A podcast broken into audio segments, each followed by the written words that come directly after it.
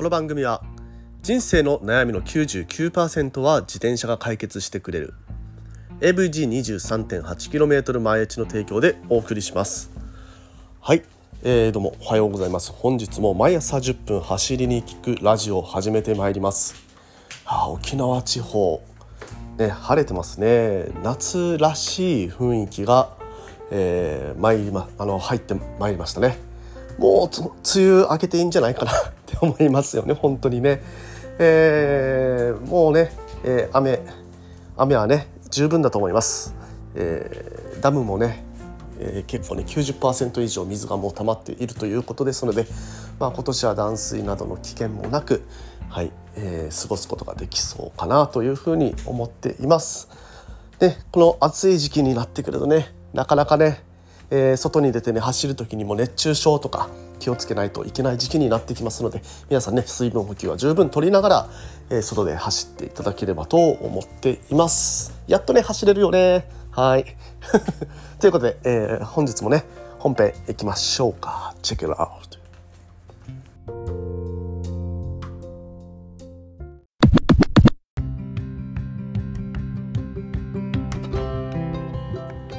どうも改めましておはようございます。森健でございます。沖縄一周自転車ツアーのツアーガイド。AVG23.8km 前地の広報 AT ツアーのコーディネーターそして沖縄県サイクルツーリズム推進協会の理事として活動しております。ということで、えー、本日もですね本編いきますが今日はですね、えーまあ、外からお送りしてます。まあ外がねザーザーしてるのでお分かりの方も多いかと思いますけれどもまあ今日は、えーまあ、インタビュー会ということでさせていただきたいと思っています。ということでね、えー、今日は何の話をするかというと先日先々週になるんですかねこの放送の時には日曜日に行われた、えー、北海道のニセコですねニセコクラシックと。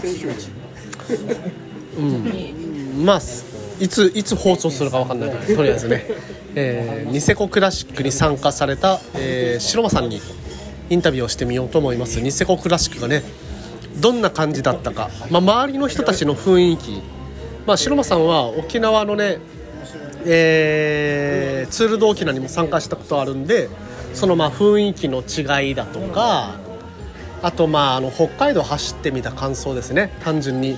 はい、そういったところをちょっと話していただきたいなと思っています。ということで白間さんよろしくお願いします。はいこんばんは白間です、えー、先週ですね。ニセコ行ってきましたけども北海道の自然やっぱいいですね。えー、ということで登場していただきました白間さんですでまああの北海道ね自然いいねっていうところだったんで熊会いました熊。熊は合わない合わないけどあのキツキツネですね。キツネには2回会いましたね。えこれレース中に？レース前日ですね。ああレース前日の思想思想というかそれは車で行ったんですよね。はい、うん、準備準備不足なのでえー、一応は車であのコースだけを下見しに行きました、うん、でそのコースを見た感じ前日のね感想。前日の感想コース見た感じどうでした？コース。走りやすそうとかなんかきつそうとか。あの沖縄の人からしたらあの山の上に雪が残ってる、あの雪見たら服装どうし何つけていいのかねすごい不安になりましたね。下り下りがね下りで多分指指先凍ってしまうんじゃないの？と、ね、変変に余計な心配ばっかり思って、まあ、当日は全然大丈夫だったんだけど。え当日の朝の服装ってどんな服装だったんですか？じゃあ。私は長上から上から。上はね長袖のアンダーウェア。まあ夏服しか持って行ってないのでアンダーウェアにえー、寒かったんで地れつけてましたね。あとは軍手とかはつけてない。軍手つけてないので一応長長指のグローブ。ああなるほど、うん、長指グローブは持って行ってたんですね、うん、でもほとんどの人は指切りグローブでしたね。ああ本当にじゃあ走る人たちは長夏装備そうそう秋秋以降です秋秋春なんだろうな。春春以降ですよね多分ね装備としては。そこら辺の装備だったんですね。じゃあ次回ニセコに参加する人たちはまあ冬装備じゃないよという。冬は実際実際走ると体熱くなるので山登りなので、うえー夏装備であのジレとかでもベストみたいなジレつけてるだけでも下手に暑いから、あれは失敗だったなと思うので。ん ジレって途中で脱いだんですか？じゃいやそんな余裕ないですから。あ暑い暑いと思いながらも。暑いけど涼しいので、うん。あのジジッパーを下げるだけでなんとかやりましやり過ごしましたけど。うん。空気抵抗がもったいないね。邪魔でしたね、うん。なるほどじゃあそんな感じでちょっとね服装を失敗した白間さんでしたがその結構食べたと思うスタート前の雰囲気っていうのはどんどうでした？スタート前まああの当日ですね。当日朝の雰囲気。いやあの僕のそうですね、えーなんかじ年代別のスタートしてたんですよ。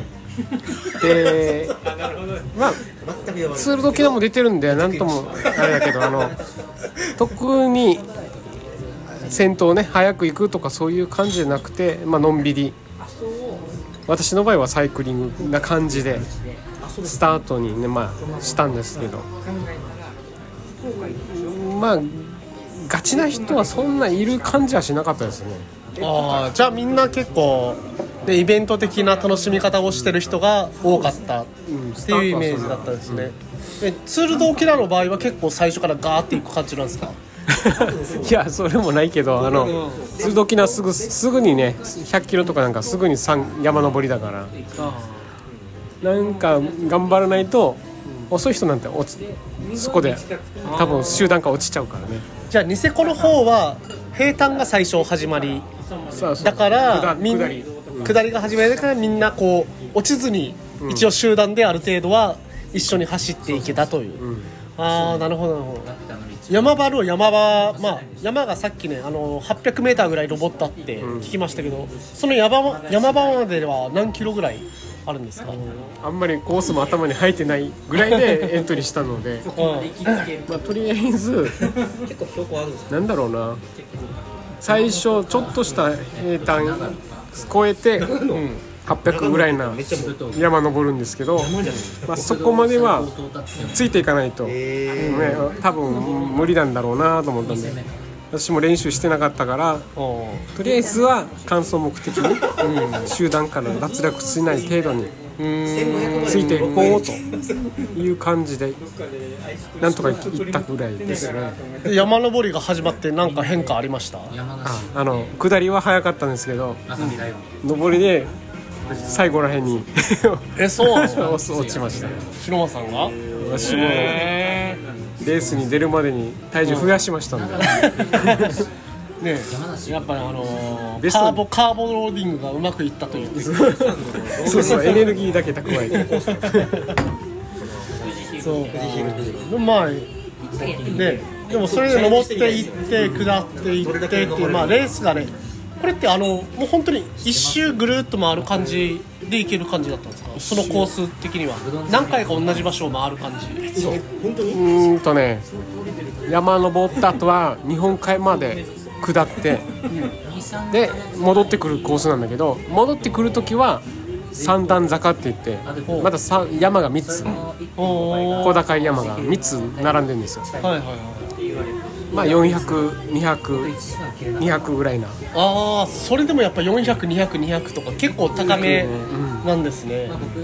えー、えそれまた1回ゼロまで降りて400ゼロまで降りて200ああ沖縄の東側みたいな感じの。そうまあ、東だとまあ400とか200行くことはそんなないんだけど。うん。シャシャドウがそんなに高くなく長く登る感じ。坂は緩いですね。10%超えないぐらいなんで。じゃあ結構スピードはまあ上がったまんまそう。うん。でも登って。いくんだ結構きついやつっすねそれね まあ、でも楽楽しいですよ景色が。もう全然沖縄と違う雄大だしうん。下り一直線だし。どんな景色が印象に残ってます？一番はやっぱ羊蹄山の山でね山の壮大さ。沖縄は雪ないですからね。雪が残っている山を見ながら走れるから。こう気持ちよさが違うでも雪が残ってるってことは周りはあんまり木はない感じ？なんですか木木沖縄の木じゃないですね。まっすぐの木枯れですね。枯れてる枯れてる感じ木。あの山はね新緑でおー。逆に気持ちいい山ですね、えーあじゃあマイナスイオンもあふれる中、雪も見ながらそうそう走れると、ずっと4倍以上でしえ雪があるってことは路面がなんか滑りやすくなったりとかは全然ない？雪はただの残ってるだけなのでああなるほど。もう完全に溶けてるる感じなんですね。た天満へえいいな全然ね沖縄からは想像できないような場所ですね。そうなってくるでそれをねあのコースをちゃんと管理して、主催者がこうそうです。なんていうの？誘導してくれてるっていうのかな、そういうのあっての大会だから、何ができるかがあの自然をこう走れるっていうのは多分レースでもなかなか経験できないので、うんまあ、鶴時縄もそうなんだけど、それだけでちょっと満足してる。あの大会出れただけでもよかったな。ああそうね。コロナがあって。あってそ3年れが終わ3年ぶりですから、ようやくねようやくというかまあよくなくさずに頑張ってくれましたと。はい。主催者に感謝ということで、ね。ー今日は締めさせていただきます ということでね、はい。えーありがとうございました。餃子食べましょう。毎朝10分走りに聞くラジオではこういったような自転車に関する Tips と毎朝10分話しております。ぜひともね、えー気になる方はフォローしていただいて毎朝聞いていただければと思います。それではね明日も役に立つかもしれない自転車の Tips 話していきますのでどうぞよろしくお願いします。ということで今日も皆さん気をつけていってらっしゃい